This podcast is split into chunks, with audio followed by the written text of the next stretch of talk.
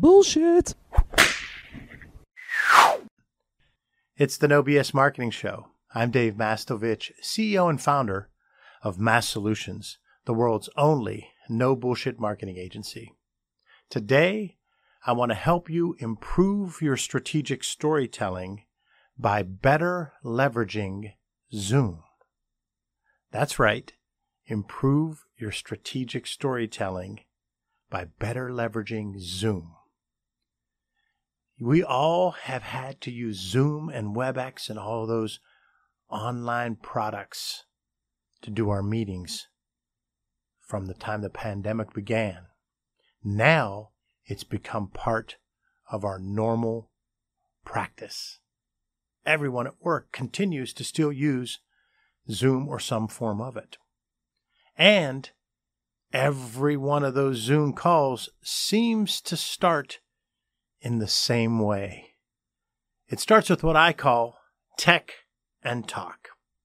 The first seven to 10 minutes of all of our Zoom calls aren't super productive. There's the tech part.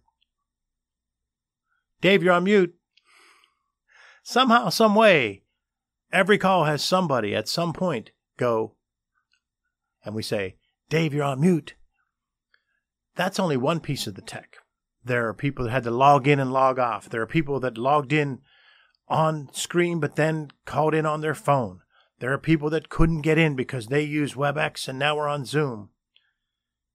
After all this time, tech and talk are still the first seven to 10 minutes of every Zoom call. The talk is small talk.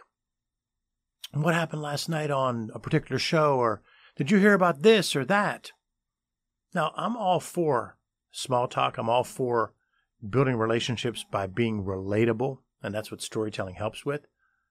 But what if we took those first seven to 10 minutes on Zoom and we said, instead of tech and talk, we're going to make that much more powerful. We're going to educate, communicate, and motivate each other. You up for that? What if we had a recurring meeting and let's say it has five, six, seven people on it. This works at that size. If there's 20 people, it doesn't work. I have other ideas for that. But let's say you have a recurring meeting of a leadership team of middle managers or of staff, and you have seven or less people. What if you started the next meeting by saying, What's a success story that's happened in your area in the last 30 days that you could tell the group. Now, what's going to happen is you say, we're going to give everybody a minute to think about the story. It can be 30 days. If you have to go back 60 days, that's fine. It's a success about something on your team. You all have a minute to think about it. And then we're going to keep it to a minute, minute and a half, at the most two minutes. Now, the people on the meeting will police themselves. If someone's two minutes, two and a half, three, four minutes, Next week they'll they'll be on that person so that they don't be that long. Now let's say the first person in the room does their story takes a minute 48 seconds and one of the other five people in the room have heard that story before. Great. Repetition of messages huge. From my radio days, I often talk about how we need to hear a song 10 or 11 times before we recognize it as a song we really like. So when we're hearing it for the 25th time, we say, Oh, I've heard this song so many times. But someone else is only hearing it for the eighth time and they haven't even realized it's one of their favorite songs. Well, the same goes for stories. There's nothing at all wrong if two people out of the six or seven have heard the story that the third person is saying. You get repetition of message. But think about how powerful it is when a new story comes up that not everyone in the room knew what it was and what it was about. Now you're educating and motivating because the person who told the story sees the response that they get. The others that heard the story learned and they can tell their team that story. So you say, okay, that's great. I'll give it a try. Then what do I do in the second week? Well, in the second week, you come back and say, I want you to think of a challenge, a customer or client challenge that's happened over the last 60 days. And if we solved it, great. But if not, we're just going to put it in the parking lot because we're not going to hijack this meeting. And then you go around the room and they take a minute and a half to two minutes to say a challenge or a problem that they're working through. If they've worked through it, great. It's another success story that everyone gets to hear. If they haven't worked through it, we have it on our list of to do items and we can discuss after the meeting, whoever needs to discuss that.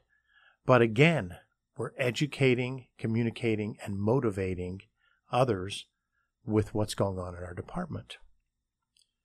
Week three, you might come back and say, tell something that is essential that happens on a regular basis that someone on your team or multiple members on your team do that maybe people think is nothing, but is actually something to our customers or clients.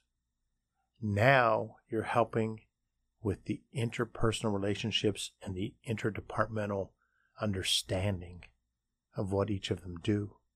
You're helping to educate, communicate, and motivate across departments. So you're getting people to better understand what is going on in the company. You're helping people to learn stories. You're also focusing on clarity and brevity. That's important for management and leadership, which are two different things. Both management and leadership need clarity and brevity. By challenging the people in this meeting to make a concise story that makes a memorable impact each week is achieving two goals. They're getting better at telling short stories. So they're getting better at being storytellers and they're getting better at clarity and brevity. Both of those help you, help that person, help their team, and help your company. So instead of throwing away seven to 10 minutes at the beginning of your virtual calls on Zoom or WebEx due to tech and talk, let's leverage the power of storytelling by better leveraging Zoom with these tips and tactics that I've given you today. Thanks for listening to another episode of the No BS Marketing Show recorded here in our studio in bold, beautiful downtown Pittsburgh, Pennsylvania. Remember, ask yourself, what's the big idea? And build your story around the answer. It's all about bold solutions, no BS.